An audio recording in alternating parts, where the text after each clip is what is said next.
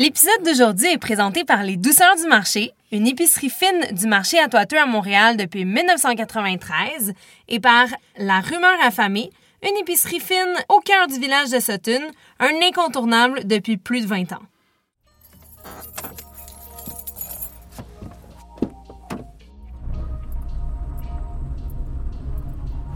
Ah, le Québec, cette province où l'on retrouve du sirop d'érable, des bons fromages et du homard de la Gaspésie, et des îles de la Madeleine, et des bons fruits de mer de partout dans le fond. Moi, c'est Joël. Moi, c'est Florence. Joël était curieux, puis cherchait à suivre une formation professionnelle sur la production de vin artisanal. Mais tout ce que je trouvais, c'était des formations sur YouTube, des blogs un peu obscurs et le fameux apprentissage sur le tas.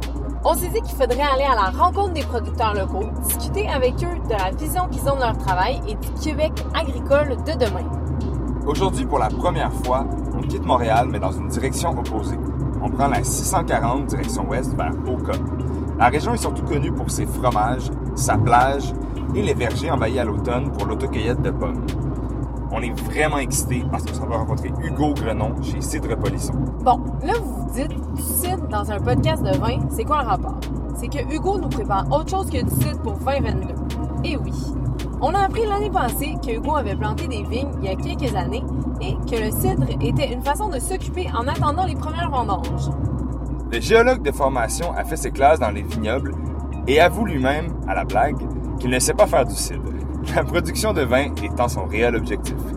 Prends ici le rond-point vers le parc national d'Oka.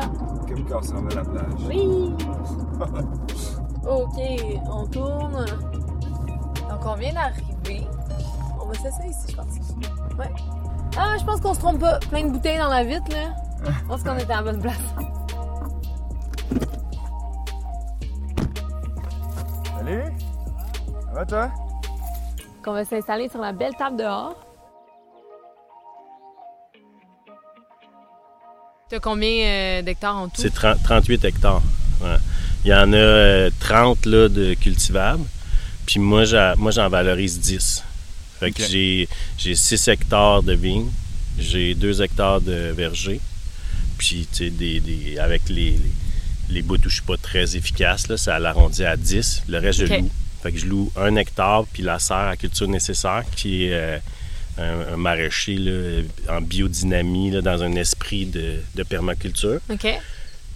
Puis au départ, tu sais, je me, me demandais c'était quoi l'avenir ici pour la Terre. tu sais, c'est, euh, puis je m'étais imaginé ça, tu sais, euh, une, une dizaine de maraîchers en biodynamie euh, qui pourraient faire deux hectares chacun, puis, puis de, de- que ça serait ça l'avenir pour les, les 20 hectares excédentaires. Puis avec le test que j'ai fait avec Yann, euh, tu sais, tu sais, euh, cultiver là, deux hectares en- euh, à la main, là, c'est labor intensive. Ça fait beaucoup de monde. Ça fait... fait que là, sais, lui, il- c'est pas rare là, tu sais, qu'il y a 10 personnes qui viennent l'aider. Tout le monde arrive chacun dans son char. Fait que là, il y a 10 chars pour un maraîcher qui fait un Ouais. hectare. Fait que là, si j'en ai 10, ça fait... Ouais. Ça fait, ça fait Ça 100 commence à chars ici. ouais. Là. Ça- fait que, tu sais, le- ce modèle-là, là, de, euh, il faut le peaufiner. Puis, euh, on peut- ben, euh, ça l'enregistre, là? Ah, OK. Ouais. Ben, en tout cas, je sais pas si c'est intéressant, mais ça vient de là, euh, le, le- le- que lieux communs viennent ici. Ouais. Parce que c'est une terre extraordinaire pour la culture de la vigne. Ouais. Puis moi, quand je vois des maïs puis, puis des choux plantés dans la brèche, ça, je me dis, il me semble, tu sais, moi, j'ai, sélectionné, j'ai acquis cette terre-là parce que c'est extraordinaire Mhm. pour, pour la vigne. Si ça pouvait être de la vigne, c'est le best. Moi, 6 hectares de vigne, c'est trop Ouais. pour mon modèle d'affaires. Ouais. Puis, puis ça, c'est, clair. là. Moi, je ne planterai pas une, une seule vigne de plus. Parce que, tu sais, on le voit, là, tu sais, mettons, là, les, les, les- les- vignerons là, que- qui nous inspirent, mettons, en Beaujolais, ben, tu sais, eux, ils avaient 4 hectares. 3, 4 hectares. Puis là, bon, le Beaujolais nature, c'est devenu très populaire. Là, ils ont monté ça à 5-6 parce que il y, a, il y a de l'argent à faire, puis il y a une Ouais. demande. Puis ils ont arrêté d'avoir du fun, puis ils, ont rédu- ils sont revenus à 4. Ouais. Ouais. Tu sais, 4 hectares, 5 hectares, quand tu veux faire ça à la main, sans, sans nécessairement cultiver à la main, mais tu sais, le concept, concept que c'est toi qui le fais 4, 5 hectares. Fait que moi, je pense que j'ai planté peut-être un petit peu trop de vignes. Mhm. Mais là-dessus, il y a un hectare d'hybride qui est où les tâches sont décalées. OK. Fait que ça fait que. Mais oui, euh, moi, je ne planterai pas une, une- une seule, un, un seul pied de vigne de plus. Fait que là, ça, que- comment on fait tu sais, pour que ça soit de la vigne ici? Ben, c'était de développer un modèle qui, qui, qui- qui pourrait être intéressant avec d'autres vignerons De location, système de location. en location. donc avec c'est ça. D'ailleurs, euh, on va. On va te souhaiter la bienvenue sur notre podcast. Donc, on va officiellement. euh, bienvenue sur le parler. podcast. Ouais, c'est- on, a- on était parti. Ben on oui, ben oui, ça, euh, ça va être de même tout le long. Inquiète-toi pas. c'est excellent, c'est ça qu'on veut. Ouais. Est-ce que tu veux juste te présenter qui tu es, euh, qu'est-ce que tu fais, tu travailles où? euh? Ben, je suis Hugo Grenon. Je, je suis euh, vigneron, cidreron. Euh, je me suis installé ici à Oka sur une terre qui, à mon avis, est exceptionnelle pour la culture de la vigne. Puis aussi, euh, donc, ça va être mon- ma première vraie récolte cette année pour les vignes. Et puis, je fais du, du cidre euh, essentiellement en négoce euh, euh, depuis trois ans. Fait que j'ai trois millésimes de, de vinifiés. Puis cette année, ça va être mon quatrième millésime. Puis ma première récolte là, de mes propres pommes. Donc, nous autres, on avait le goût de commencer ça. en- Donc, on s'est croisés au Père Marquette pour le lancement de lieux communs. Puis là, c'est drôle parce qu'à ce moment-là, on savait pas qu'est-ce qui allait se passer euh, avec euh, les gars de lieux communs. On y reviendra plus tard. Ouais. Donc, euh, Hugo, toi, les gens te connaissent euh, jusqu'à présent, surtout pour tes cidres que tu produis. Mais il y en a plusieurs euh, qui ne savent pas encore que tu es un vigneron aussi. Donc, comment toi, tu te définis?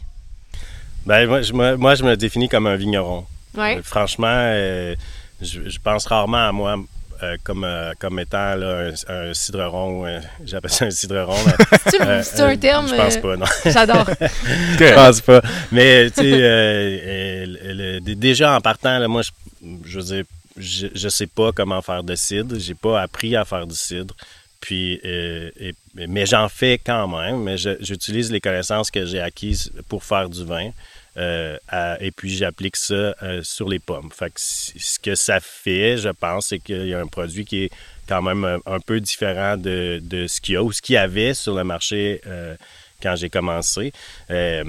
Puis c'est ça aussi, toute la, démarche par rapport aussi, elle vient de là. Quand je cherchais la terre pour faire la vigne, parler aux gens de mon, projet de vignoble en 2009, il y a des gens qui me disaient, ben, tu sais, on est au Québec, tu devrais faire du cidre.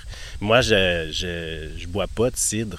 Je ne vais pas me mettre à créer quelque chose qui m'intéresse pas. Mhm. Euh, et, et puis, donc, ça restait comme ça.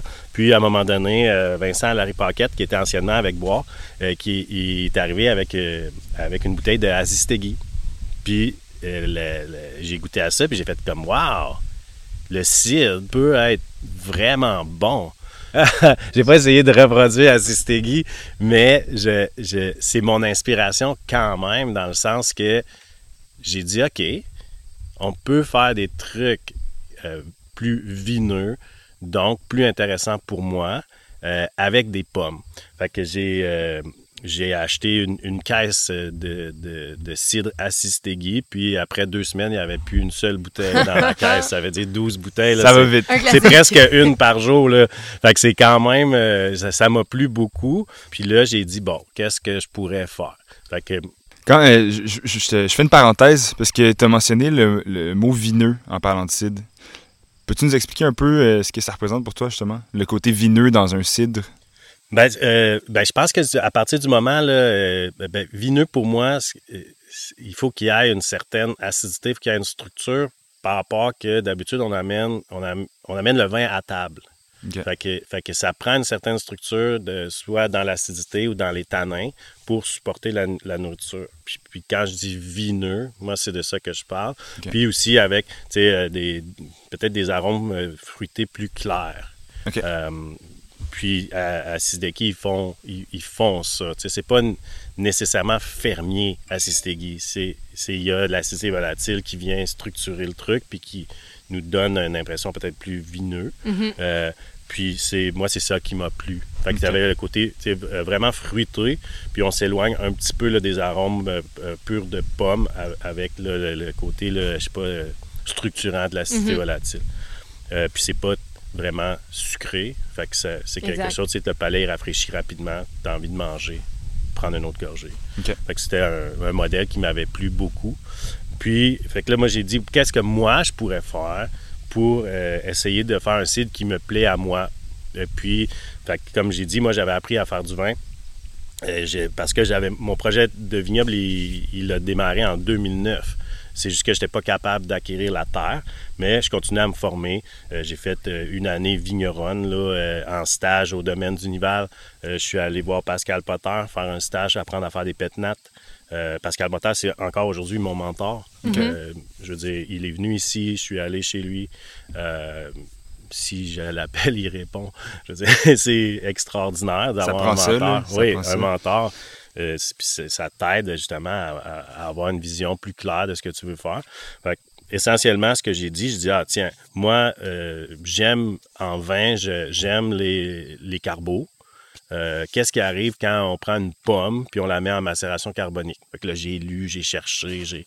Il n'y a pas vraiment d'historique par rapport à ça, mais dans des vieux documents, des trucs de pas nécessairement scientifiques, mais euh, plutôt là, euh, des, empiriques de l'époque, ben, il, y a des gens qui ont mis à peu près tous les fruits en macération carbonique, puis le, résultat est toujours le même. Tu une projection du fruit vers l'avant, puis tu as une, une chute euh, de l'acidité. Fait, que- fait que là, j'ai dit, bon, ben, hmm, ça peut pas nuire. Essayons-le. Ah, ouais, fait que j'ai pris, euh, j'étais allé euh, cueillir des pommes euh, dans un verger, euh, puis j'ai, j'ai mis les pommes en macération carbonique.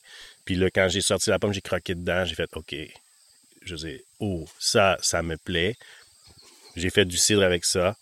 Là, on parle d'une vraie carbonique, c'est-à-dire que tu ajoutais du CO2 dans la cuve pour qu'il y ait un environnement sans oxygène? Non, c'est pas. euh, si c'est ça, une vraie carbonique, c'est pas. Ben, que je fais. j'ai- c'est ce que je comprends de la mais, chose. euh, ben, moi, c'est euh, le concept, là, toujours d'essayer de, d'en rajouter le moins possible. Fait que dans le fond, je mets, euh, je mets une, une quantité de, de jus de la même pomme. Là. Ça fait que je prends des pommes entières, intactes, je les mets dans la cuve. Puis, euh, puis à cette époque là, où je faisais des tests, la cuve, c'était une chaudière. Là. OK. Celle qu'on achète la chez Rona. cuve. C'est La fameuse, cuve, là, la dans la cuve. Oui, oui. Fait que j'ai rempli la cuve de, de- de pommes entières, intactes, les plus parfaites possibles. Euh, puis euh, j'ai pris de ces mêmes pommes, j'ai broyé, j'ai pressé, puis j'ai mis une quantité de jus dans le fond de la cuve. Puis, puis le, le, le, le- le ça, ça part en fermentation. Puis le résultat de la fermentation, c'est c'est que le- les, les levures euh, consomment, euh, consomment euh, du sucre et puis elles produisent de l'alcool, du gaz carbonique et de la chaleur. Fait, que- fait que la- le gaz carbonique, au lieu d'être introduit, il est, il est Créé. naturellement créé par, le, par le jus de, de la pomme. C'est une façon, je pense, plus naturelle. Mhm. C'est plus intéressant pour moi. Euh, et puis ça marche. Et puis ça marche. Même que maintenant, je, je fais avec les pommes, je fais ce qu'on appelle une super semi-carbonique. OK. Parce qu'au départ, je mettais seulement un fond de jus euh, dans, dans la cuve, mais là, c'est des vraies cuves. Là. OK, C'est là, plus c'est des plus la Là, c'est des vraies cuve. cuves. là. C'est des la vraies- vraie. c'est des vraies cuves. Fait que je mettais un fond de jus, puis là, ça créait le- ça créait l'environnement saturé en gaz carbonique. Donc là, il faut qu'il y ait un chapeau sur la cuve. Il faut que la cuve soit fermée. Ou- ou pas- ou- mais- oui, mais pas hermétique, parce qu'il faut que le gaz puisse s'échapper. Fait que, tu sais, tu mets, c'est, c'est pour pas qu'il y ait de poussière et tout ça, là, tu pourrais Ouais. mettre un- juste un, un chiffon ou un- Mhm. un, un- Un quelque drap, chose, c'est quelque chose lousse. qui est- C'est Oui. lousse, là. On laisse la- le gaz sortir. Puis, euh, puis Sinon, ça fait boum. Ouais, sinon ça va, te- ça va, elle va gonfler. Là. puis, puis j'ai remarqué, moi, que les pommes qui étaient se- seulement dans le gaz étaient affectées de la même façon par la carbonique que les pommes qui étaient dans le jus. OK. Fait que, euh, au- aujourd'hui, moi, euh, je, je souhaite extraire le plus possible euh, d'amertume, de tanin de la peau, du pédoncule. Donc, je, je- ma carbonique, elle est, elle- elle est complètement dans le jus. Euh, et puis, moi, je trouve que les pommes sont affectées de la même façon. Fait que le résultat pour moi de la projection du fruit frais est le même. Puis je comprends pourquoi on ne ferait pas ça avec du vin par, par rapport que tu d'aller extraire de la rafle, Ouais. pas nécessairement moins intéressant que- intéressant. Ouais. C'est parce que la, pomme, c'est ça, il n'y a pas ce ce verre-là contenu dans le pédoncule. pédoncule. Ouais. Puis C'est là, plus petit. un petit peu C'est d'oncule ça. de rien. Euh, puis puis d'aller chercher un petit peu d'amertume de ça dans, dans un, dans, dans un fruit tu sais, qui n'a pas de temps d'amertume. Puis, là, je, tout de suite, là, je, continue là, parce que on, j'ai entendu dire qu'on ne pouvait pas faire de cidre avec les pommes à croquer. Bon, euh, est-ce que c'est vrai? Je ne sais pas. Moi, je fais du cidre avec des pommes à croquer. Et puis, il semblerait que moi, le cidre que je fais, il me plaît. Et puis, ce que j'ai dit, peut-être que c'est vrai que le jus de la pomme Empire n'a pas nécessairement tout ce qu'il faut pour faire un cidre équilibré. Mais, mais la pomme Empire elle-même, elle a tout ce qu'il faut. Fait que là, tout d'un coup, il faut que, euh, au lieu d'aller chercher une pomme amère euh, pour euh, ajouter dans mon mélange, ben, je vais chercher les amères de la pomme Empire elle-même. Fait que, Ouais. Donc, la carbonique a fait ça dans le jus. Il y, a, il y a un contact avec la peau longtemps. Il y a un petit peu d'alcool qui se crée. Ça ramollit un petit peu la peau.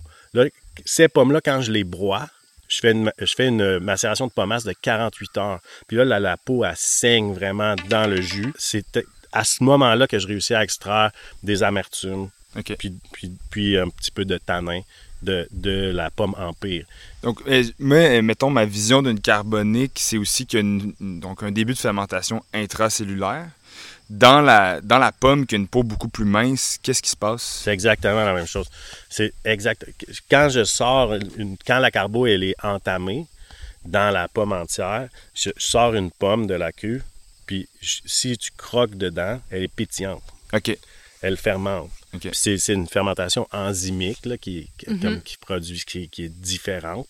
Euh, puis euh, ça, ça l'apporte là, certainement. Là, J'entends dire des fois, comme mettons Petmac cette année, tu sais, euh, tu sais, au-delà là, de sommelier ou de, ou de vin influenceurs ou de tout ça. Moi, mes voisins ici, c'est des, c'est des pommiculteurs, sont nés dans la Macintosh. Puis là, ils viennent ici, puis je dis, Hey, je vais te faire goûter mon cidre. Puis ils, ils goûtent, ils goûtent mon cidre, puis ils disent, aïe, aïe, ça goûte la Mac. Ça goûte la Macintosh. Fait que, tu sais, si, si, les, si quand on boit mon cidre, on a l'impression de, de croquer dans la pomme, ben ça, c'est la carbo qui fait ça. C'est c'est ça qui amène le- le- cette explosion de fruits frais, purs. C'est parce que je fais une carbo euh, dedans. Puis, puis ça fait chuter l'acidité. Fait que ça, ça me permet de faire des, des, des cidres un petit peu plus équilibrés euh, sans qu'il y ait trop de sucre résiduel. Absolument. Euh, T'es géologue de formation. C'est bien ça. J'étais géologue. T'étais géologue, euh, donc, puis après ça, t'as exploré le travail de la vigne, comme t'as mentionné. Euh, Peux-tu nous résumer un peu ton parcours? Qu'est-ce qui t'a amené donc de ta formation de géologue jusqu'à ici? Ben oui, ben, moi je pourrais dire là, que c'est parce que parce que j'étais géologue que je suis devenu euh, vigneron. Euh. C'est en étant géologue, moi j'étais géologue d'exploration. J'avais la passion du vin. J'achetais du vin, je collectionnais le vin. J'avais euh, une cave là, de, de- c'est une collection on pourrait dire de, de vin. Puis je les chérissais les bouteilles, je les Mhm. choisissais. Puis j'a- j'avais des amis avec qui les boire, ces bouteilles-là. Puis, j'ai- à un moment donné, j'ai dit, de- au lieu de, tu sais, j'ai essayé de cultiver cette passion-là. Puis, je me suis inscrit là, au cours de sommelier à l'ITHQ. C'est une formation extraordinaire. ça- ça- je veux dire, tout d'un coup, tu te mets à avoir des connaissances là, approfondies en vin. Puis après, tu peux faire, tu sais, il y a des trucs qui sont plus, plus intéressants que d'autres. Mais ça reste que tu acquiers une culture du vin, puis tu dégustes, puis tu bois des trucs que tu n'aurais pas bu euh, autrement. Euh, et puis, euh, ben, c'est ça. Fait que j'avais cette passion du vin-là suffisamment pour faire le cours de sommelier. Puis, puis dans la partie là, viticulture et œnologie, il fallait créer un domaine. Puis, tu au lieu de, de créer un, un domaine, tu sais, euh, imaginaire à- Fictif, là, qui existe. euh, en ouais. Jurançon ou en Jura. Ben, j'ai dit, ah tiens, je vais regarder euh, ici au Québec, il y a peut-être un, un endroit euh, qui serait peut-être plus propice qu'une autre pour, pour implanter un vignoble. Fait que là, quand tu es géologue, d'acquérir les données de climatologie, sédimentologie, géomorphologie, géologie, pente, tout ça, c'est quelque chose qui est assez facile d'a- d'acquérir ces données-là parce qu'elles sont disponibles. Puis ensuite, ben, tu as les logiciels puis les connaissances pour synthétiser euh, ces données-là. Puis euh, cette recherche-là m'a amené à, certains endroits que j'étais... euh, ma curiosité a été piquée là, sérieusement par rapport au potentiel pour la culture de la vigne. Et puis, j'ai pas été capable de, de m'enlever ça de la tête. Puis, c'est à partir de ce moment-là que j'ai dit, ben, est-ce que je pourrais, moi, planter de la vigne sur ces sites-là que, qui, qui, qui, que je trouve vraiment intéressants? Puis là, j'ai checké, j'étais allé visiter, j'ai un, un, petit vignoble, un autre petit vignoble. Là, j'ai dit, bah, ça n'a pas l'air si big que ça. Euh, comme c'est big, mais je veux dire, c'est pas une affaire qui est impossible. Tu sais, ça prend des culs, ça prend un tracteur, ça prend une bâtisse.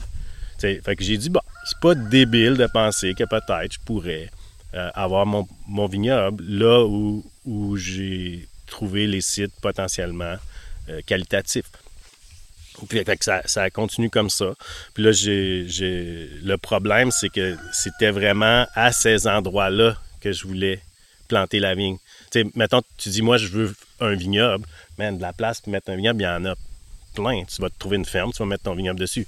Mais si s'il y a cinq fermes qui ont un bout de terre qui t'intéresse, ben, puis ces fermes-là sont pas à vendre, ça, ça se peut que ça soit long. tu sais, c'est comme, mettons, tu veux t'acheter un duplex dans Rosemont, mais il y en a rien que cinq. C'est déjà dur quand, quand, tu peux prendre n'importe quel. 200 personnes qui en veulent. Euh, puis, puis c'est rien que ces cinq-là, ils sont pas à vendre. C'est des, c'est pas des, c'est pas des, c'est des jeunes qui les ont, euh, fait qu'ils sont pas prêts à vendre. Ouais. fait, fait que c'est comme on pourrait dire, c'était ça la saga. Mais ça fait en sorte que pendant neuf ans, je suis venu voir ces fermiers-là pour leur demander, ben, puis y a-tu quelque chose? Puis je leur ai dit tout, être ta place pour la vigne, blablabla, tout expliquer mon projet. Puis, euh, et, puis, euh, pendant ce temps-là, par exemple, je me suis formé. J'ai peaufiné mon modèle. Euh, je veux dire, il y a eu toutes sortes de démarches qui ont été faites. Puis ça, ça fait en sorte qu'en 2018, quand j'ai acheté, j'étais prête. J'étais prête. J'avais mon modèle. Je dire, probable. Je pense que je, pourrais même remercier le bon Dieu que ça n'a pas marché en 2009 parce que ça. Ça t'a laissé le temps quand même. Oui, oui. Puis là, en ce moment, c'est tout, est, tout répond à un modèle qui est beaucoup plus réaliste par rapport au cépage, par rapport à la, densité de plantation, le chai. Euh, fait que c'est ça, ça, Puis le modèle de qu'est-ce que je veux faire comme mm-hmm. vin, qu'est-ce qui est réaliste euh, dans un environnement comme ici. Fait que euh, c'était une, bénédiction de mhm. faire ça. Parlant de l'endroit justement où on, est, la place que tu as acquérie, est-ce que le géologue peut nous expliquer ce qui l'a poussé à s'établir dans la région des Laurentides, alors que la plupart des vignobles québécois se trouvent en Estrie? Oui, oui. Bien, ça, ben, c'est pas parce que je parle qu'ici c'est bon que je pense qu'ailleurs c'est pas bon. Absolument. C'est, non, non, c'est sûr. Ça pas moi, c'est ici que j'ai choisi. Puis moi, je pense que c'est ici le best. Ça ne veut pas dire que les autres sont pas à bonne place. Fait que ça, je voudrais être clair avec ça. Mais je veux pas me retenir de dire comment est-ce que moi je trouve ça malade ici. Euh, puis aussi, il y a toutes sortes de, raisons pourquoi il y a eu des accumulations de vignerons dans certaines régions. Il y a eu une époque où c'était plus dur de vendre du vin québécois qu'avant. Et puis le fait de se rassembler, c'était un avantage certain pour avoir une route des vins, puis tout ça. Fait qu'il n'y a, pas. il, y a, toutes sortes de raisons qui sont extérieures, là, qui, qui datent d'une époque où le vin québécois était peut-être un petit peu plus dur à vendre qu'aujourd'hui. Euh, mais ceci étant dit, si on parle seulement là, de, mm-hmm. de l'endroit pour la vigne, euh, dans l'étude que j'ai faite, moi, euh, climatiquement, pour des raisons, là, pas, c'est, une combinaison de facteurs climatiques. Là. C'est pas juste le, nombre de degrés jour. Il y a des endroits qui fait plus chaud qu'ici, mais c'est une, combinaison de, facteurs climatiques. Là. l'endroit qui semblait le plus propice pour la vigne, ça, ben, ça part des, grands lacs puis ça descend, le, ça longe le, Saint-Laurent dans le fond, puis ça vient là, ça vient pincher là, à, la fin euh, de, de, à l'est de Montréal. Fait qu'au lac des Deux-Montagnes, autour du Un petit peu plus loin. Fait que, tu sais, ça, ça, tu peux, euh, tu sais, Montréal, comme le meilleur endroit, là, moi, si je pouvais, là, j'aurais planté le flanc, euh, le coteau sud du Mont-Royal. OK. mais, mais ça, te prendrait une coupe de millions, puis les amis de la montagne. le, real estate est un peu ouais, cher. Là. Je suis d'aller m'installer à, à, Richebourg. Je pense que ça, ça, ça, reviendra au même. Mais peut-être pas. Mais, fait, et puis, bon, dans. Euh, ça fait que ça, climatiquement, moi, c'est important pour moi d'être dans ce secteur-là. Fait qu'il n'y a pas beaucoup de Québec dans, dans cet endroit-là. Il y a plus d'Ontario. Puis c'était important pour moi d'être euh, au Québec. C'était, c'était pas une option là, d'aller ailleurs. Fait que, c'est, fait que là, je regardais ça. Puis c'est, c'est quand, on, quand on est ici, on le voit, parce qu'ici, on est, on est en haut. Mais la majorité là, de, cet de ce secteur climatique propice, c'est euh, les basses terres du Saint-Laurent. Puis dans les basses terres du Saint-Laurent, ben, c'est les basses terres. Il y a eu une accumulation de sédiments d'eau profonde, semi-profonde. Fait que c'est plutôt argileux. Euh, euh, c'est limon, argile, sable fin. Puis il y a, y y moins de coteaux orientés sud. C'est plutôt plat. Fait que si on est d'accord pour dire que la, la- qualitativement, la vigne, elle, elle performe le mieux dans un coteau orienté sud, sur une terre bien drainée, caillouteuse, ben, c'est plus compliqué de trouver ça dans les basses terres. Mais dans les basses terres, il y a, donc climatiquement, c'est parfait. Puis géologiquement aussi, il y a des calcaires, il y a des dolomites. Euh, c'est des environnements géologiques qu'on sait où que la vigne se comporte bien puis qu'elle produit des fruits qualitatifs. Fait que le problème, c'est le drainage dans les basses terres. Le drainage principalement. Puis oui, il y a des, il y a des coteaux, mais c'est un petit peu plus dur à trouver. C'est un petit peu plus dur à trouver. Fait que trouver, c'est, c'est, euh, c'est une question de drainage, donc c'est le sédiment de surface. Euh, puis est-ce que c'est un problème? Je ne sais pas. Moi, c'est pas ça que je voulais Mhm. euh, pour Ok. ma vigne. Ouais. Je voulais, euh, un- un- je crois que la vigne performe mieux dans ces endroits bien drainés, caillouteux. Euh, puis c'était important pour moi. Et puis, dans le secteur climatique, il y a des reliefs, mais qui ont été créés par des roches ignées. C'est quoi ça? Les roches ignées, ouais, c'est les roches qui, ont- qui proviennent d'un magma, tandis que les, euh, les roches qu'on connaît qui sont euh, performantes pour la vigne, là, le, le- la- le calcaire, les dolomites, les tuffeaux, ben, c'est des roches sédimentaires euh, qui ont, le- le- qui ont la, la particularité d'être alcalines. C'est hyper alcaline, tu sais, je veux dire, du, du, c'est de la craie. C'est le summum de l'alcalinité. Calcaire, c'est très, très alcalin. Euh, dolomite, c'est la même chose. Fait que le- les- les- ces roches-là, on les retrouve dans les basses terres du Saint-Laurent. Donc, on pourrait aller faire des vignobles euh, à cet endroit-là.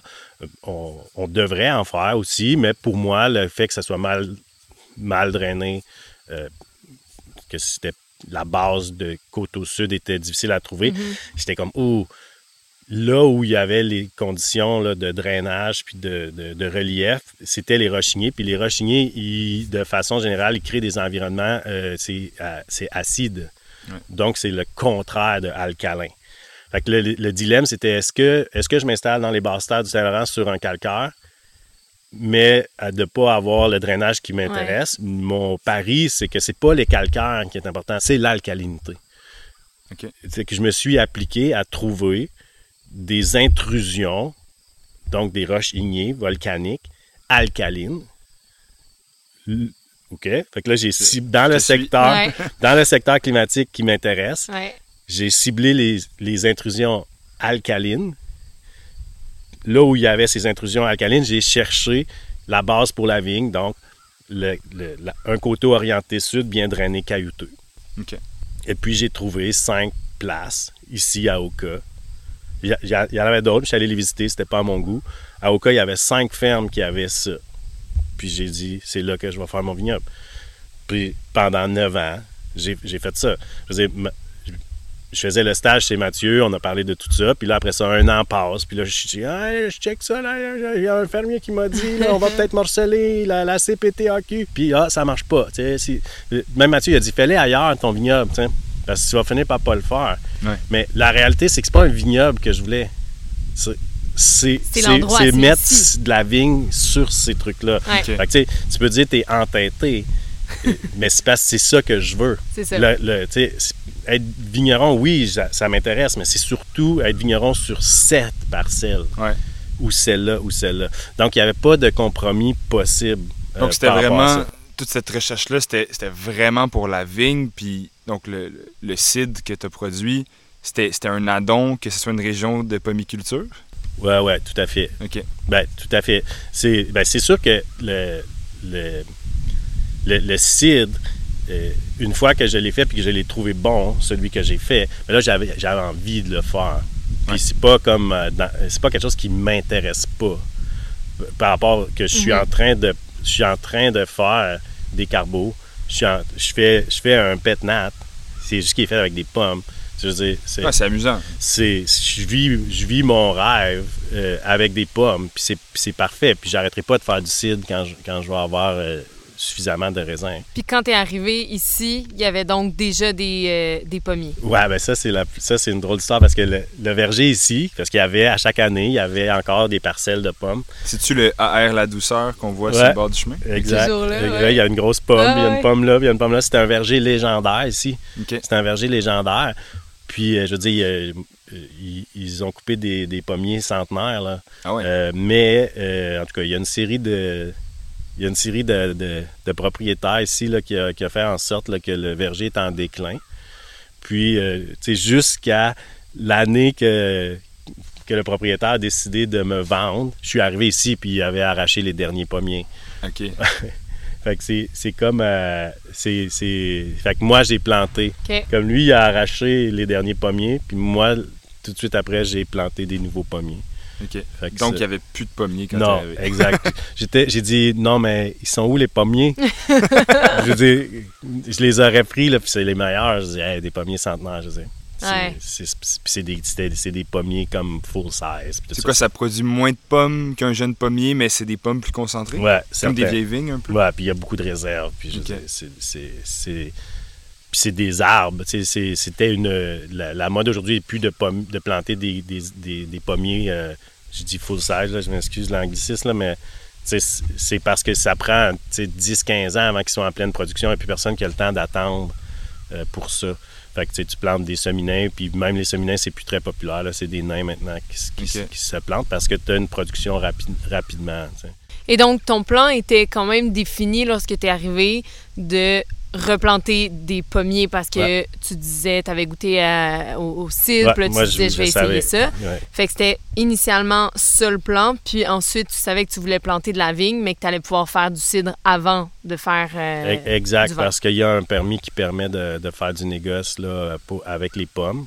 OK. Ouais, fait que là, Contrairement à la vigne. à la vigne, là, ben, tu sais, on va, Contrairement on au va vin, voir. je veux dire. Euh, euh, en vin, c'est, c'est plus compliqué. Là, euh, Mm-hmm. En tout cas, tu sais, euh, est-ce que, euh, est-ce- je ne vais pas dire que c'est pas possible là, de faire du négoce parce que c'est possible en vigne, mais ça, tu peux être euh, peut-être restreint par rapport au modèle que tu voulais faire. Moi, j'ai, moi, j'ai regardé le, le permis qui permet de faire qui, qui permet de faire du cidre euh, en négoce, puis il n'y a rien dans les règlements qui m'empêchait de faire exactement ce que je voulais. OK. Fait que je pouvais faire le cidre qui me plaisait sans compromis avec ce permis-là.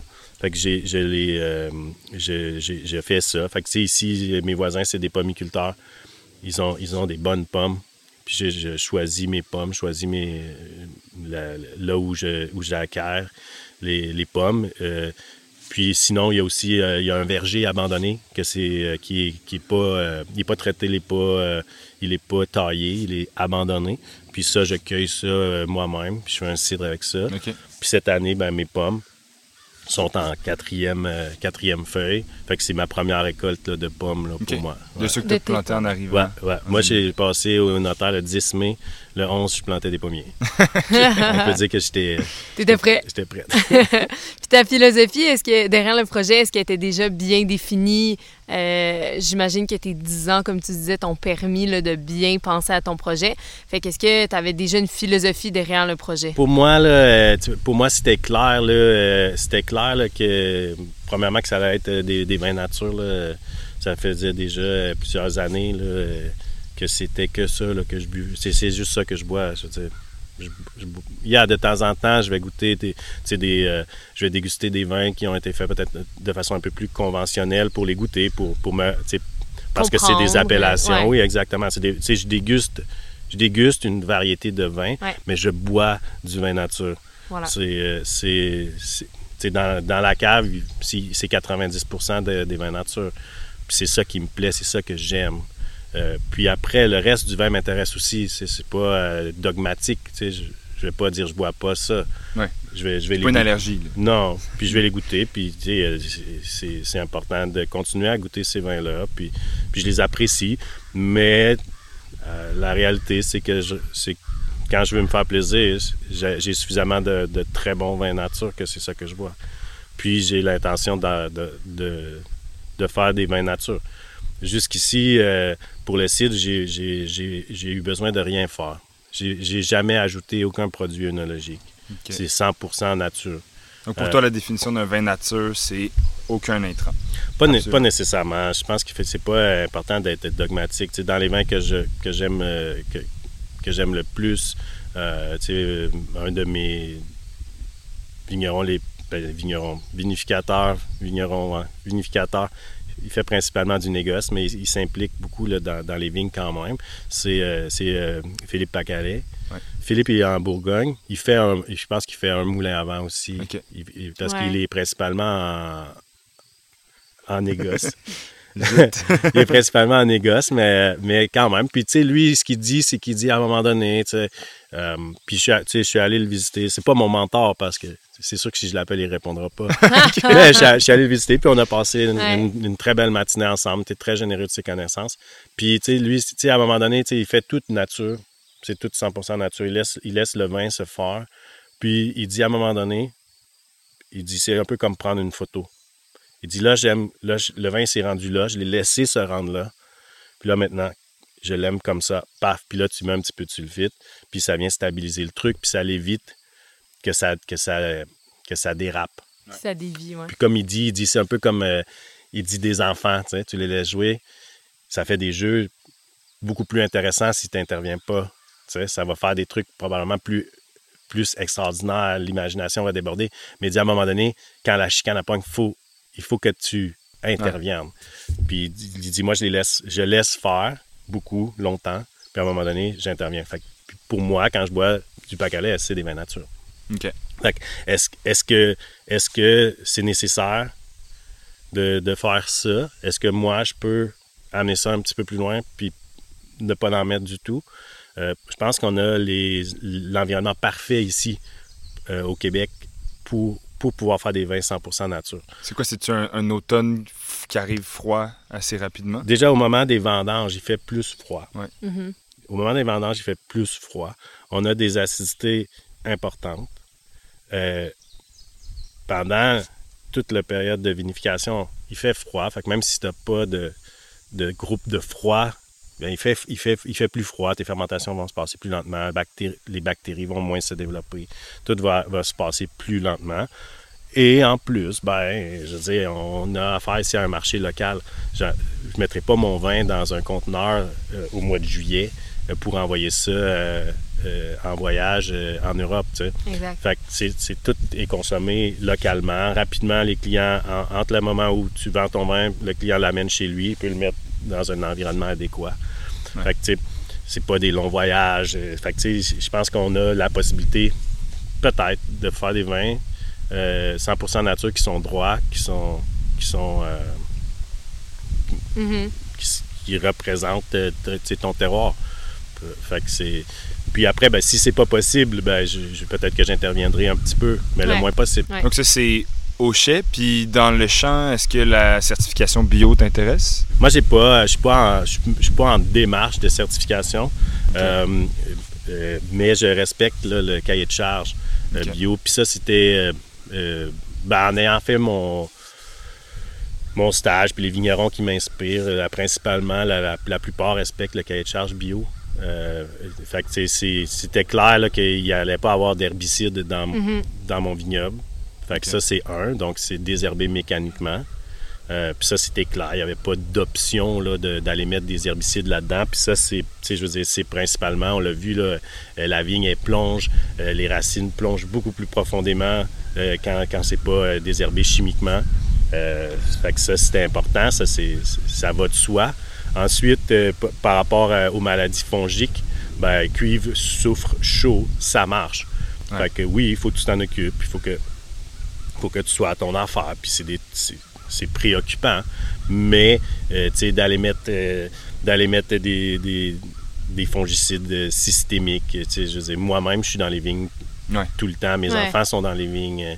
Je connais pas exactement tous les risques reliés aux, aux fongicides systémiques pour la santé, mais si, cuivre, soufre, chaud, ça marche, pour moi, euh, ça, ça va de soi c'est- beaucoup plus euh, doux, puis tu n'as pas besoin de te questionner puis de lire euh, si scientifiquement euh, euh, ça, Mhm. ça tient la route. Fait que ça, avec ça, moi, je suis satisfait de ça. Puis c'est essentiellement ça qu'on gère. OK. Euh, fait, que- fait que moi, je fais ça. Il n'y a Puis- pas d'autre. En ce moment, moi, j'ai pas, je fais pas d'autre chose. Je désherbe mécaniquement, cuivre soufre chaud. Quand je je me, je me demandais, je te pose la question vraiment par pure curiosité, si tu fais, c'est un cahier de charge ben, inspiré du, la- du bio, pourquoi pas faire la certification? Ah, ben écoute, euh, peut-être que ça va venir. Euh, la réalité, c'est que des affaires dans mon assiette, là, j'en ai vraiment beaucoup. Puis ça, c'est un truc de plus. Ouais. Puis je pense que euh, je, je dis pas que je le ferai pas, puis euh, je, je, dis pas que c'est inutile. Euh, sauf qu'aujourd'hui, il y a une autre façon de communiquer avec les gens, de quelle façon on travaille, qui est, qui est, qui est pas de se retrouver dans la section bio d'une épicerie. Euh, Donc, en ce moment, moi, je pense que les gens savent euh, comment je travaille. Euh, et puis, si ça les intéresse, ils, ils- ils- ils peuvent s'informer. Euh, puis, c'est euh, par rapport à la mise en marché, ben, je- je- je- c'est c'est pas de me retrouver dans la section bio d'un IGA. fait que ça me nuit pas pour le moment. Mhm. Euh, mais la, la- c'est vrai que tu sais, tant qu'à le faire, pourquoi pas euh, faire la certification? Ben, c'est que c'est, c'est administrativement, c'est surtout au départ. là, tu sais, moi, je suis en démarrage partout. tu sais, c'est- Tout est, tout, tout, tout est, est un peu lourd administrativement. Puis là, de rajouter ça en ce moment, c'est pas. Puis, euh, est-ce que la biodynamie fait partie de tes pratiques? Est-ce que c'est une, une philosophie que tu as aussi de, de pratiquer ça? Ah, en, en ce moment, là, je fais pas là, de, je fais pas de, de- d'application là, de produits biodynamiques. Euh, je vais, euh, je vais m'y appliquer. Mhm. Euh, j'ai planté un petit peu trop de vignes. Comme tu disais, ouais. Exactement. Puis Ouais. j'aimerais ça. j'aimerais ça. Puis ça va leur faire du bien. Tu sais, une petite tisane, ça fait du bien à tout le monde. Ouais. Tu sais, ça va leur faire du bien, puis ça va être qualitatif, puis ça, ça va être mieux. Puis c'est sauf que là, en ce moment, j'ai pas le temps de, de préparer ça. Je, suis- je suis plus en mode euh, tu sais, euh, implantation. Et puis, euh, ça- mais, mais ça va venir. Puis il y a des gens autour de moi qui peuvent m'aider pour, euh, Ouais. pour faire ça. Il y a des gens qui ont de l'expérience là-dedans. Euh, et, et puis je pense à Mathieu, euh, je pense à, mo- à mon maraîcher ici qui fait des applications puis qui connaît les produits. Puis c'est, ça va venir. Bon, ben, on, on parle de vignes, on parle de. Moi, j'ai le goût de me lever et d'aller voir ça. Oui! Ben, allons-y, la brèche. Yes! Yes. On prend une petite pause pour remercier la rumeur affamée de Sutton qui supporte le balado Vendange au vert et le réseau Rivercast Media. La Rumeur affamée, c'est une magnifique épicerie fine établie sur la rue principale à Sutton, dans les cantons de l'Est. On y retrouve une super offre de produits locaux et une belle sélection de produits d'importation qui sont sélectionnés avec soin. Dès qu'on rentre dans cet ancien magasin général qui date de 1861, on est conquis par l'impressionnant comptoir de fromage. Puis, on découvre l'assortiment de pains frais, de charcuterie, de viennoiserie, de pâtisserie, de miel, d'épices, de confiture, bref, tout a l'air bon. On peut même commander des sandwichs et plusieurs plats prêts à manger. Le magasin propose une gamme de bières, vins, hydromel et de cidre québécois. On y retrouve aussi plusieurs bouteilles des vignobles qu'on a décidé de vous présenter dans le balado Vendange au vert, comme le domaine du Nival, les citres Polisson, le domaine Grand-Saint-Charles et le domaine Bergeville.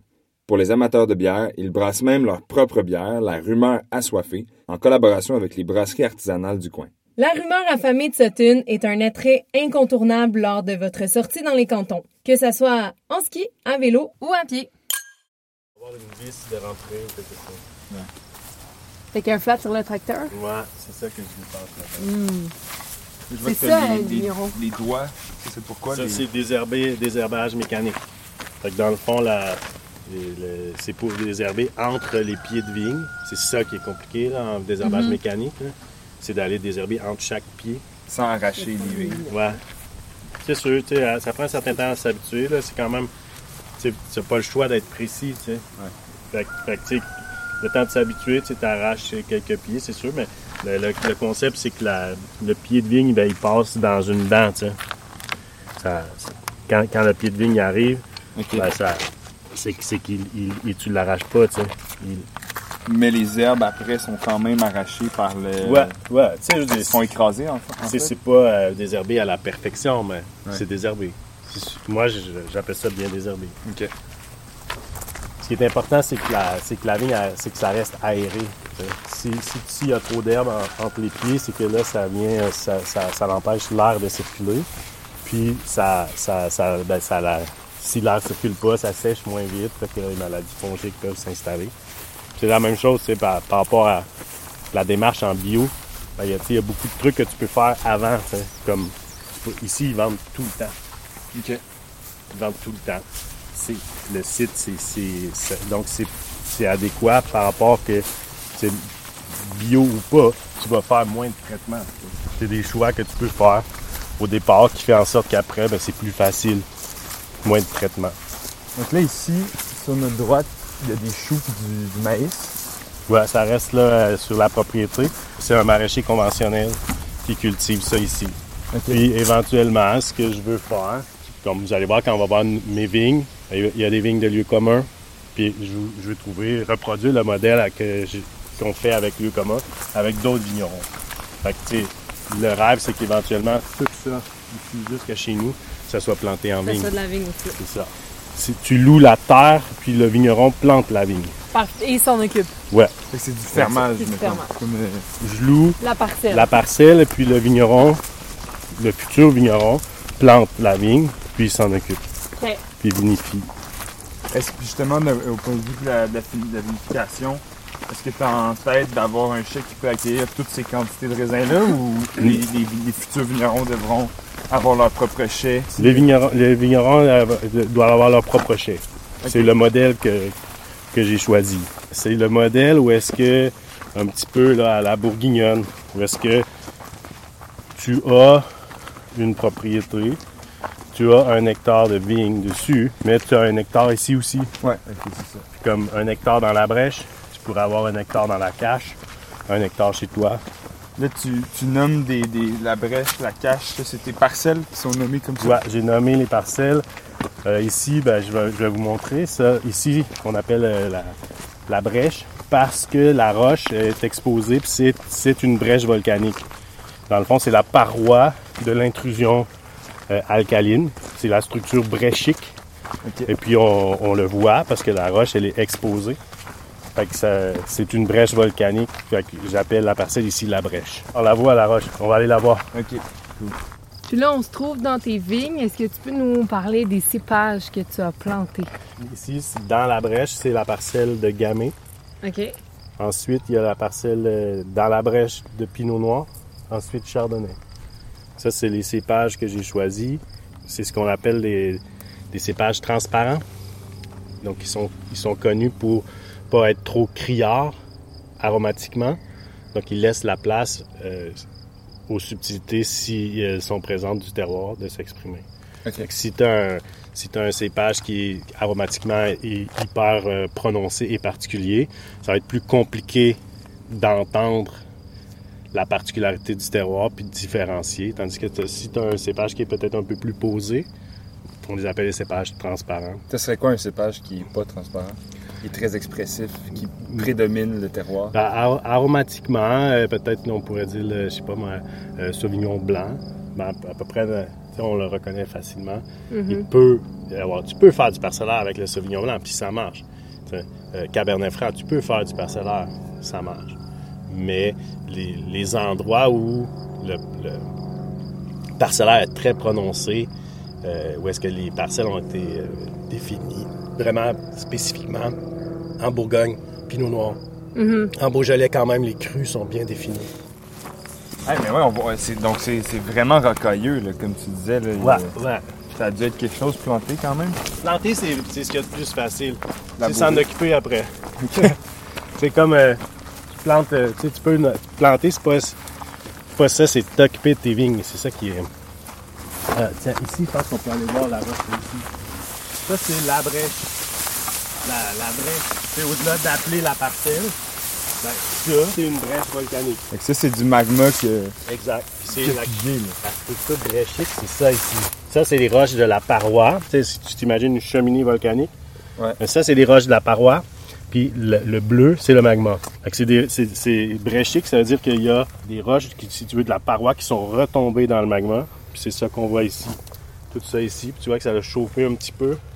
parce qu'il y a des. Il y a, il y a comme un petit halo autour, tu sais. Juste, dans le fond, on, on se trouve pas mal au, au point le plus haut de ta parcelle.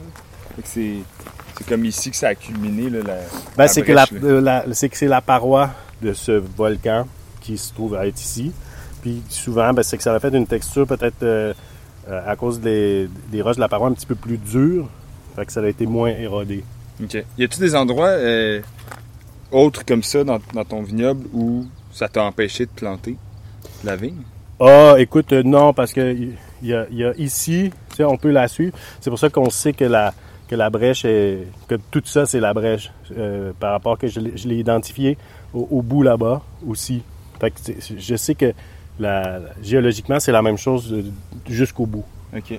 Euh, mais c'est pas, ça, ça n'empêche pas de planter vraiment. Mais c'est une roche particulière, non? Ah ouais? On ne voyait pas. Ici, les, les- les fermiers avaient ça de la roche bleue. Fait que si un fermier, je disais, T'as-tu de la roche bleue? Là, je dis, Ah ouais. Là, tout d'un coup, je devenais trop excité. Je dis, ah, il y a de la roche bleue. On va jaser roche. Ah ouais.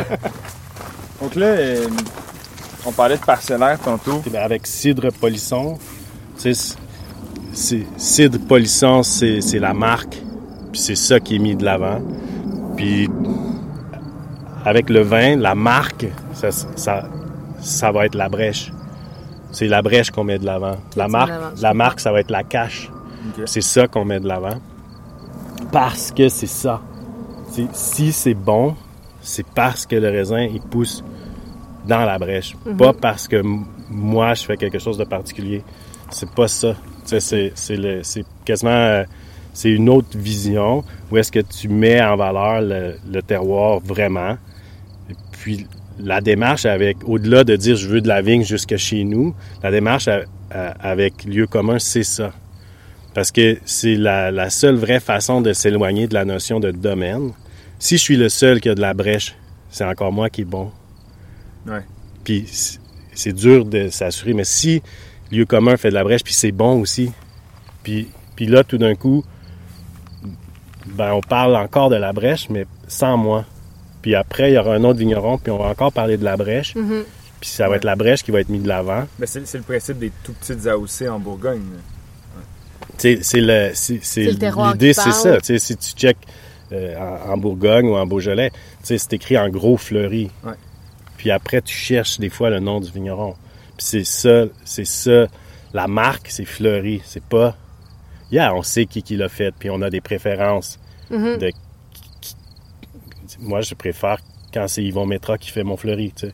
Ça- Mais sinon, c'est du fleuri quand même qui Ouais. fait. tu sais. C'est ça, c'est ça que j'aime, c'est ça qui.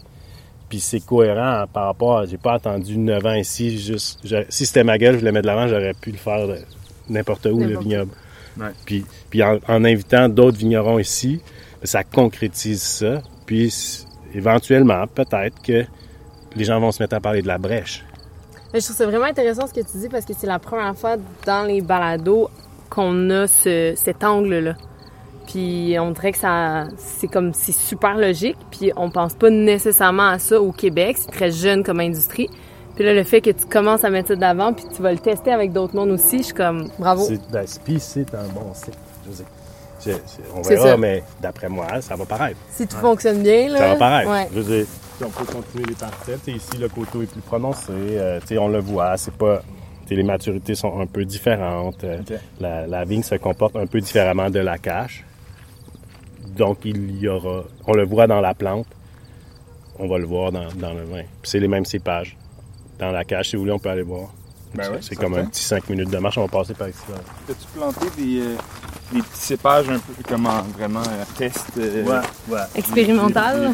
Au fait, moi, si je- on pourrait dire euh, ma contribution pour la viticulture au Québec, euh, ça serait ça. Parce que, tu sais, planter du pinot noir, du gamay, puis, puis du chardonnay, c'est pas nouveau. C'est, on le sait que ça marche. Il y a Ouais. des gens qui sont passés avant moi qui ont fait ce test-là, puis grâce à eux, ben, je peux planter ça en toute T'avais la confiance. ouais, Ouais. c'est ça. Fait que ça, c'est pas ça ma contribution. Ma contribution, ça c'est que j'ai planté du chenin. C'est ambitieux. C'est ambitieux, mais on, on, on, on va le voir. seul? Je sais pas si je suis le seul. Je sais pas si je suis le seul. Moi, je, je connais personne. Je connais personne qui l'a fait. Pour la, tu sais, c'est ambitieux dans le sens qu'en Val-de-Loire, le chenin est cueilli deux semaines après le chardonnay. Fait que, tu sais, si je suis à la limite pour le chardonnay, ben, ça marche pas pour le chenin. Le, le- le- Mais, mais, pourquoi pas l'essayer? mais ma contribution, c'est ça. J'ai pas planté un vignoble au complet. C'est pas ça mon modèle d'affaires. Ouais. Mais j'ai planté euh, 10, 10 rangs de, de, de 150 Puis, mètres. tu sais. Est-ce que tu te dis, mettons, ça se peut qu'une année, ça se peut que trois ans d'affilée, j'ai pas de chenin, mais que l'année d'après, euh, il fasse chaud, il fasse chaud en- en- à l'automne. que- Exactement. Il y aura quelques années où je vais pouvoir me péter les bretelles. Exact. Mais il y en a- il y en du a qui chenin, vont- puis ça, ça. ça va être ex- ça va être bon, puis ça va être extraordinaire. L'année dernière, c'était en maturité, c'est sûr, c'est des jeunes vignes, il n'y avait presque pas de charge. On verra cette année. C'est, c'est- puis c'est ça, il y aura des millésimes. Et puis c'est, un test. Puis Puis tu l'as bien dit, je pense que tu vas en inspirer, justement, tu vas en inspirer d'autres. Si jamais il y en a qui ont l'intention peut-être d'en planter, ben ils vont voir si ça réussit. exact. Ils vont Tu sais, pouvoir. un, un chenin frais, un peu plus tendu, on verra. Qu'est-ce que ça, qu'est-ce que ça donne? Il y a Puis déjà euh, sur Racine qui nous ont dit là, que, qu'ils allaient regarder euh, qu'est-ce que ça, qu'est-ce que ça allait donner. Le chenin. intéressés, ouais. Ouais, ouais, bon, ouais. ben, c'est ça, c'est ça. Eric et Sophie, là, très, très intéressés par euh, ce que tu fais aussi. Ouais. C'est comme ça. Puis si tu veux, l'autre contribution que j'aurais fait, euh, c'est que j'ai complanté le pinot noir et le gamay euh, dans la cache. Donc c'est tout mélangé. C'est-tu systém- systématique, un sur deux? C'est à peu près, c'est à peu près. C'est que moi j'ai, c'est des paquets de, c'est des paquets de, de 25 vignes.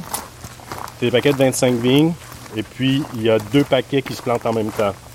Ok, Quand- sur le rang. Puis les paquets étaient tout mélangés.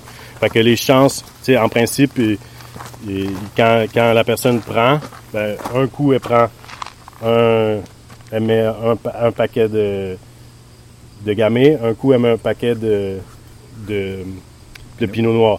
Mais le voisin, les, les chances sont que c'est mélangé, que, que c'est pas tout le temps le même. Fait que ça va être à peu près bien aléatoire là, dans, dans, les, dans la parcelle.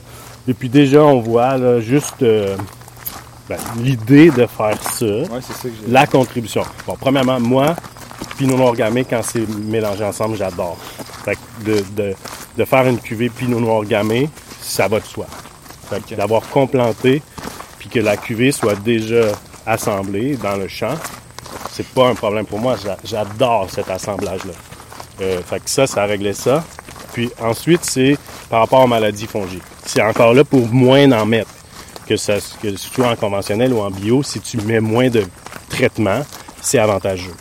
Fait que moi, je suis en bio. ben, même en bio, si je mets moins de cuivre, je mets moins de soufre, ben, c'est mieux. Ouais. Fait que c'est- ça, ça fait en sorte que tu amènes une certaine euh, diversité dans une monoculture.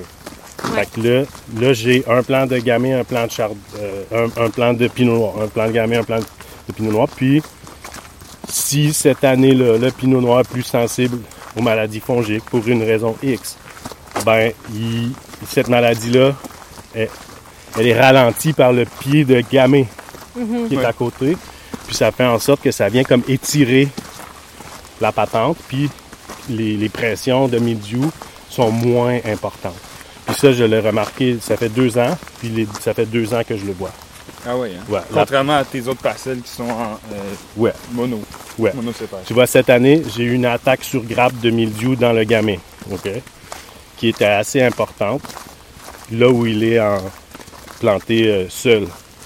Puis cette attaque-là, oui, il y a eu du mildiou dans le gamay, mais beaucoup moins parce qu'il est entrecalé de pinot noir. Ah, c'est intéressant. Fait que, ça, fait que ça fait en sorte que, euh, juste par rapport euh, à ma récolte, ben, je- j'ai une plus belle récolte, même juste de gamay, dans la cache, que, que dans la brèche. Parce que euh, ça a été moins important. Puis, j'ai dû intervenir manuellement, aller enlever les grappes une par une qui étaient infectées, parce qu'en bio, il n'y a pas vraiment de solution. Une fois que c'est déclaré, ben, j'ai pas eu besoin de faire ça. Fait que, tu sais, j'ai, j'ai sauvé de la job, puis des soucis, Ouais. en ayant cette complantation-là. Fait que c'est, c'est déjà, moi, je vois que ça marche. J'en récolte déjà le, le fruit de ça, là, de cette complantation-là, puis c'est, c'est intéressant. J'aurais aimé ça le faire en blanc, mais euh, il n'y avait pas de partenaire, là, euh, Idéal. Partenaire au, cha- au chardonnay? au- au- ouais, Ok. euh, Parce qu'il faut que tu, pour faire ça, il faut que tu t'assures que les- ça vienne à maturité en à même peu temps, près en environ même, temps que que... Puis que ça fermente bien ensemble. que la Que soit vigueur, bon. La vigueur soit, se ressemble, Ouais. que les, les maturités soient à peu près en même temps. Puis si c'est un peu décalé, c'est pas si grave. Ouais. Mais si c'est très, sais, comme euh, euh, chenin, chardot complanté, ah, c'est pas impossible, mais Ça tu vas, pas tu vas, tu ouais. vas vendanger ton champ deux fois.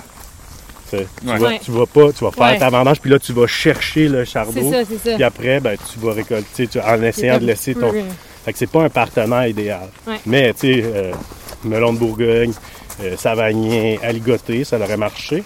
Mais euh, quand j'ai euh, voulu acheter les vignes, ben, il n'y en avait pas de disponible. OK. Fait qu'est-ce que tu fais? Tu retardes de un an, deux ans ton projet pour faire ça? Bon, j'ai dit. Chardonnay, c'est un bon cépage. Mhm. Déjà, je le fais avec le. Mais j'aurais aimé ça, j'ai essayé. puis ça- J'ai le goût de. J'ai le goût qu'on parle de vinifera versus hybride. Euh, sans nécessairement les, les dire qu'il y en a un meilleur que l'autre. Euh, c'est une, conversation qu'on a souvent avec les vignerons. Euh, personne, personne insinue qu'il y, en- qu'il y en a un meilleur, justement, mais je veux savoir, tu as parlé d'un hectare d'hybride que Ben, tu avais. il est là juste devant nous. Ok, c'est quoi? Ben, j'ai une variété. Mais principalement, moi, les, les cépages que j'avais sélectionnés, en rouge, c'est Léon Mio. Ok. Puis en blanc, c'est Adalmina. C'est des cépages hybrides peu, connus, peu répandus quand même? Ouais, moins. Moins, Moins répandus. Ouais. Euh, exactement, je sais pas trop. Mais tu sais, j'ai quand même pendant ces neuf années-là, j'ai, checké sur papier quels qui m'intéressent. Euh, je suis allé les, les cueillir dans des vignobles, je les ai vinifiés naturellement pour voir qu'est-ce qui arrive. Ok. Et puis mon, j'ai fait euh, des, des- des- des dizaines de tests par année. Puis Pour euh, toi, c'est quoi le rôle d'avoir une parcelle hybride? ben, moi j'aime, j'aime, les, je les aime. J'aime, j'aime les hybrides, je les aime. euh, je les trouve intéressants pour des, des raisons différentes là, de, des vinifera. Fait que c'est logique d'en avoir, d'avoir au moins euh, une partie là, de, d'hybride Ben, euh, li- dans ton li- projet. L'idée, ça, euh, idéalement, euh, j'aurais multiplié les hybrides. Ouais. Là, euh, tu sais, Pinot Noir Gamay, Chardonnay, c'est quand même assez simple. Dans le sens qu'on sait que ça va être bon. Tandis qu'avec les hybrides, il fallait peut-être continuer à les découvrir un peu plus longtemps, puis les tester dans le champ. Là, j'ai mon test ici, puis là, si tu veux, je, je manque de temps pour les multiplier. Ok. Mais oui, j'aurais aimé ça en avoir plus. Moi, je multiplierais euh, un cépage qui me que j'ai compris en l'ayant planté moi-même, c'est le market. Euh, Qu'au départ, avec mes tests, je l'avais, je l'aimais pas nécessairement tant que ça. Puis aujourd'hui, je l'aime beaucoup. Euh, j'ai compris comment le vinifier. Là, t'en as, as plus ici, donc on parle de market. Ouais, j'ai, j'ai du market. Ok, t'en as du market. J'ai du market, j'ai du Lucie Coolman, j'ai du Acadie, Oui. J'ai du Saint-Pépin. Tout ça dans un hectare. Ouais, c'est ça. Puis après, l'idée, c'était de choisir mes prefs, Ouais. euh, puis, puis de, les, euh, de les multiplier. Ouais. Euh, sur une troisième feuille ici aussi? qua- quatrième, mais c'est une fausse quatrième feuille. C'est plutôt comme une troisième par rapport que cet hectare-là, c'est mon hectare laboratoire. C'est là où je fais toutes mes erreurs. Fait qu'il est un peu retardé dans son développement. mais mais, mais euh, là, c'est parti. Là. là, ça va bien. Tu vois, ça, c'est euh, ça c'est market. C'est un peu ça, tu sais, le- les hybrides. Les hybrides, moi, je pense qu'une bonne façon de les de les décrire, c'est qu'ils ont sont peut-être un petit peu plus euh, un petit peu plus faciles au champ. Sont moins exigeants au champ, un peu plus exigeants au chai. Ok. Euh, tandis que les vinifera sont un petit peu plus exigeants au champ, plus, plus faciles au chai. Tu- justement, tu parlais du market que tu avais appris à travailler avec. C'est quoi le genre de manipulation que tu. Ben, c'est un Adapté. petit peu ça, la Pinot Noir, Gamay, Chardonnay. D'une certaine façon, tu n'as pas besoin de te pratiquer. Le moins tu, en- tu prends ton raisin mûr, sain, tu l'amènes au chai, le moins tu vas en faire, mieux ça va être. Après, je sais- des généralités, mais je pense que si tu quand moi je fais ça, avec, avec certains hybrides, c'est pas à mon goût. Il faut être un petit peu plus smart que ça.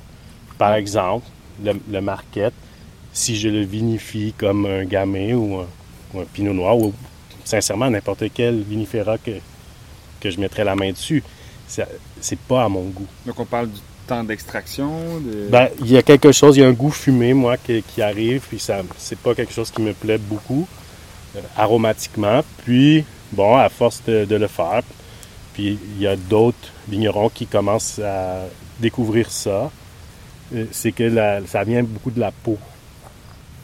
Fait que si, quand tu vinifies le marquette comme un blanc, donc tu le cueilles, tu le presses, euh, tu élimines une grande partie de ces arômes-là que moi, je, ils me plaisent pas.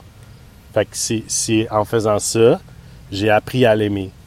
Parce qu'il y avait quelque chose, moi, qui me déplaisait, que là, tout d'un coup, c'est, plus présent. En plus, il est très teinturier, donc ça donne un. Ça sort à peu près ça rouge. sonne rouge. Ça sort à peu près rouge. Puis c'est un peu la même chose avec, avec le, le Lucy Coolman. Lucy Coolman, si je fais une carbo avec le Lucy Coolman, c'est pas que c'est mauvais, mais c'est que là, l'explosion du fruit, ça, pour moi, ça devient presque une parodie du fruit. C'est, tellement l'explosion de fruits, c'est presque rendu comme un bonbon. Qui, puis moi, c'est pas, ça me plaît moins. Fait mais quand je le vinifie comme un blanc, hop, tout d'un coup, c'est Mhm. plus un fruit pur qui me plaît, c'est moins parodique. Ça, je trouve ça, intéressant. Léon Mio, pour moi, dans les hybrides rouges, lui, quand je le vinifie normalement, je fais une carbo, pop, pop, pop, ça sort, puis ça, pour moi, c'est à mon goût. Fait que ce que je fais, quand je fais mes rouges avec les hybrides, je presse direct Marquette Lucie Coolman. Je fais une semi-carbo avec une portion de ce jus-là, du Léon Mio. Puis moi, je trouve que ça, le vin qui, que ça fait, ça me plaît beaucoup.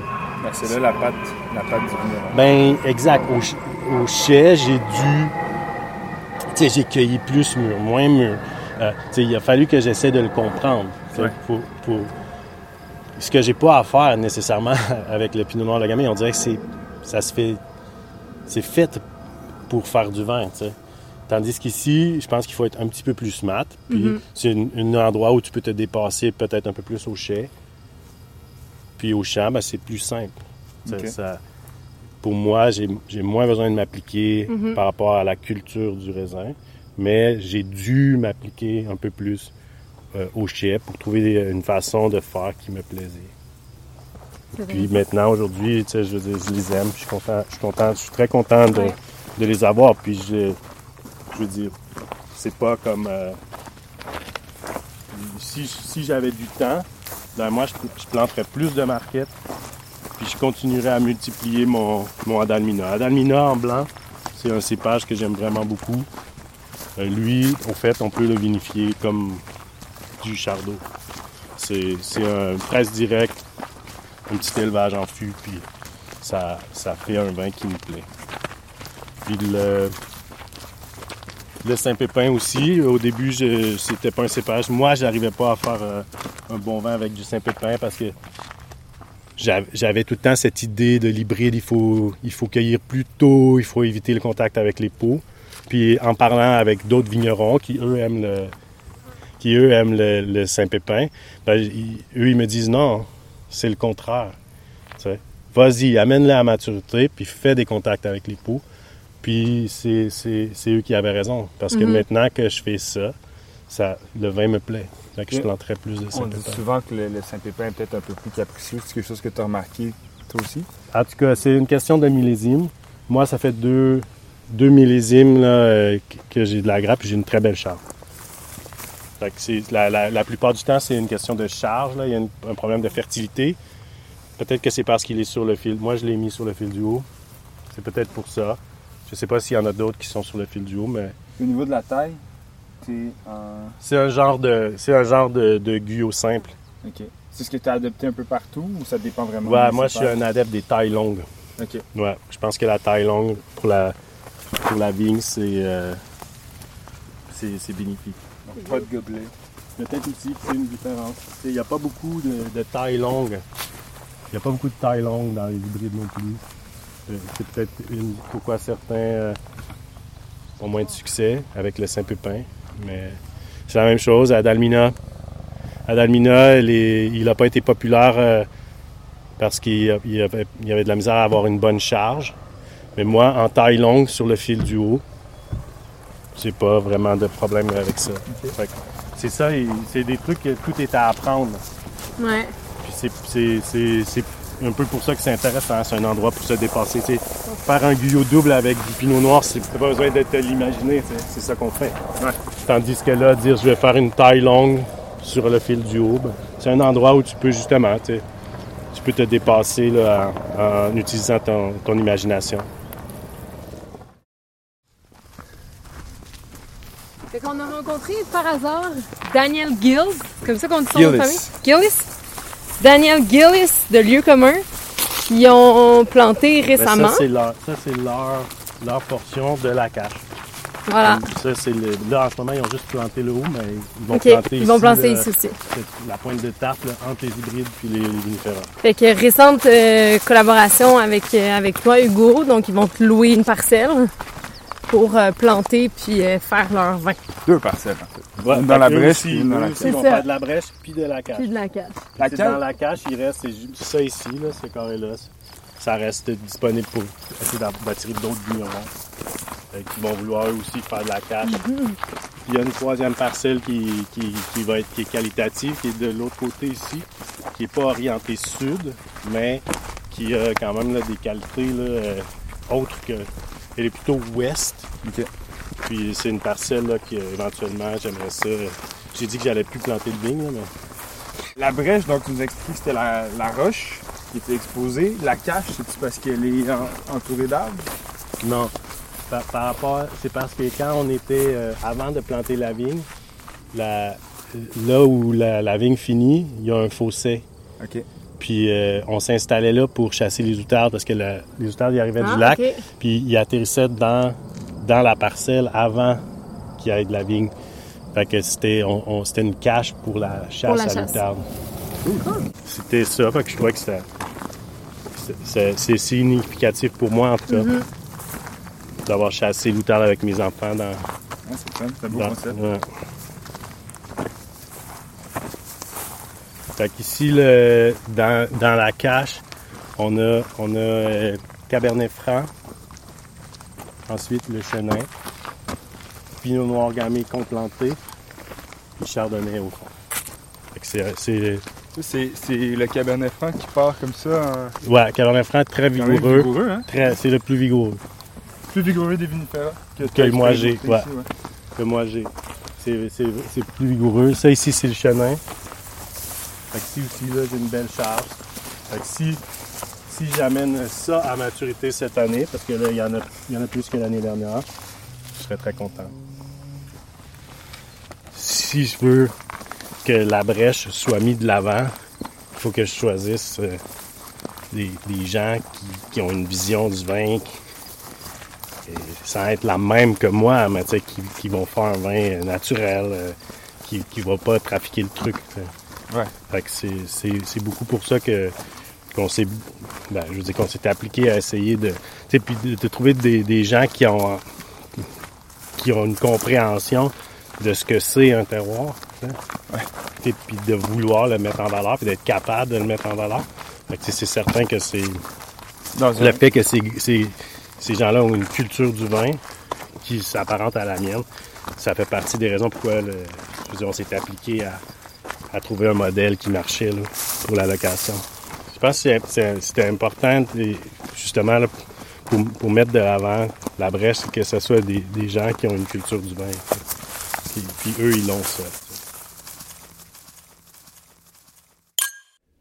On prend une petite pause pour remercier les douceurs du marché qui supportent le balado Vendange ouvert et le réseau Rivercast Media. Les douceurs du marché, c'est l'authentique boutique gourmande du marché à Toiteux. Ouverte tous les jours, on y retrouve plus de 3000 produits fins provenant des quatre coins du monde. L'épicerie fine se fait souvent appeler la caverne d'Alibaba parce qu'on y retrouve plein de belles choses inusitées. En prime, les douceurs du marché ont vraiment une excellente sélection de vins du Québec. C'est le genre de place qui reste souvent une ou deux bouteilles rares d'un vignoble très populaire? Ils tiennent d'ailleurs plusieurs vins provenant des vignobles présentés dans les épisodes de Vendange au vert. On résume. Bonne bouffe, bon vin, quoi demander de mieux? Vous y trouverez un mur de vin québécois, un mur d'huile d'olive, un mur de sauce piquante et aussi des confitures, des moutardes, des chocolats et bien plus. Quand vous y serez, n'hésitez pas à demander à Christina et ses collègues pour des conseils éclairés sur les alcools québécois. Vous serez entre bonnes mains. Suivez-les sur Instagram à Les Douceurs du Marché 1. Merci de les encourager et en même temps d'encourager Vendange au vert et Rivercast Media. On retourne avec Hugo Grenon chez Cidre Polisson.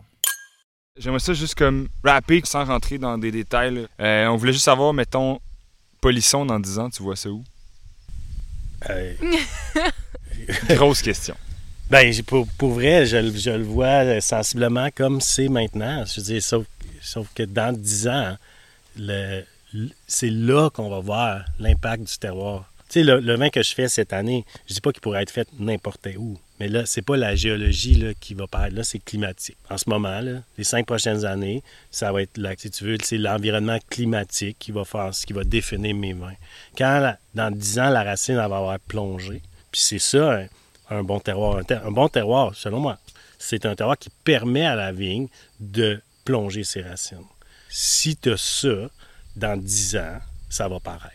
Dans 10 ans, ça va être la même chose qu'aujourd'hui, sauf que là, au lieu de, au lieu de dire ça devrait, ben on va goûter, puis vous me direz, est-ce que, est-ce que vous, trou- vous voyez une unicité dans les vins que je fais? C'est essentiellement ça, la, la différence entre aujourd'hui puis dans 10 ans. Ton conseil euh, que tu aurais à donner euh, aux nouveaux qui voudraient poursuivre peut-être le même rêve que toi? Do it! Franchement, c'est sûr, c'est. Tu sais, des conseils, c'est ça, c'est ça. la- les lieux communs, ils viennent s'installer ici, là. Et je me suis surpris moi-même, là, à être, à être ce- cette personne-là. Je. Je sais pas si vous avez des enfants, mais quand, quand tu as des enfants, la première affaire, les gens arrivent chez vous puis ils se mettent à vous te dire quoi faire. Puis, là, je me suis surpris à être ce gars-là avec, avec eux, puis dire Ah, ben là, tu vas voir, puis ci, puis ça. Puis là, j'ai dit Wow, non, non, non. Allez-y, pétez-vous la gueule. Parce que c'est ça la meilleure façon d'apprendre. Tu sais, je peux bien. C'est pas moi qui va aller te dire quoi faire puis comment le faire. Do it. Fais-le. Puis, yeah, fais-le intelligemment. Mais il faut se permettre de faire des erreurs. Moi, je fais ça. Moi, je me permets de faire des erreurs puis je me tape pas sur le clou, tu sais. Est-ce que tu as un. En terminant, est-ce que tu as un point que tu aimerais partager, une pensée, quelque chose, un message que tu voudrais passer euh, à ceux qui nous écoutent? Ben, dé- déguster euh, du vin, toutes sortes de vins, puis la grande, toute la variété de vins qu'il y a de disponible. Puis il y a plein de sortes de vins qui, qui est délicieux. Puis il y en a beaucoup des bons au Québec aussi. Mhm. Absolument. On peut trouver euh, tes produits où? Ben, je- principalement, euh, puisque je suis débordé avec l'agriculture dans, dans le, le verger, là, je livre principalement à Montréal. OK. Et il y a, il y a certains- fine, resto. Ouais, exact. J'imagine qu'on peut suivre les- tes réseaux sociaux pour être au courant de où tu es. Instagram, c'est un choix. Là. On est, euh, c'est Instagram. Il n'y a pas de site web, il n'y a pas de Facebook, c'est Instagram. Donc sur Instagram, c'est Cidre Polisson. Cidre avec un S. Polisson. Excellent. Ben, merci, Hugo, d'avoir pris le temps euh, aujourd'hui. Merci Florence. Merci Joël. Yay! Merci à, à Ricky Bobby pour les cris de coq Oui! qui, qui rendent ça pittoresque. Vendange au vert est diffusé de façon hebdomadaire. Abonnez-vous à Vendange au vert dans votre application de balado préférée. Nous sommes sur toutes les plateformes, incluant évidemment Apple Podcast, Google Podcast et Spotify. Je tiens à remercier notre invité, Hugo Grenon, du domaine Polisson. Merci également à notre chère équipe sans qui on aurait bien de la misère à faire ce beau travail. Hugo à l'édition audio et montage. Jean-Philippe Charret pour la musique. Suivez-le sur Instagram, at JP Charret. Et Constance à la direction générale de Rivercast Media. Ce balado est une production Rivercast Media SA et cette semaine, pourquoi pas déguster un vin québécois?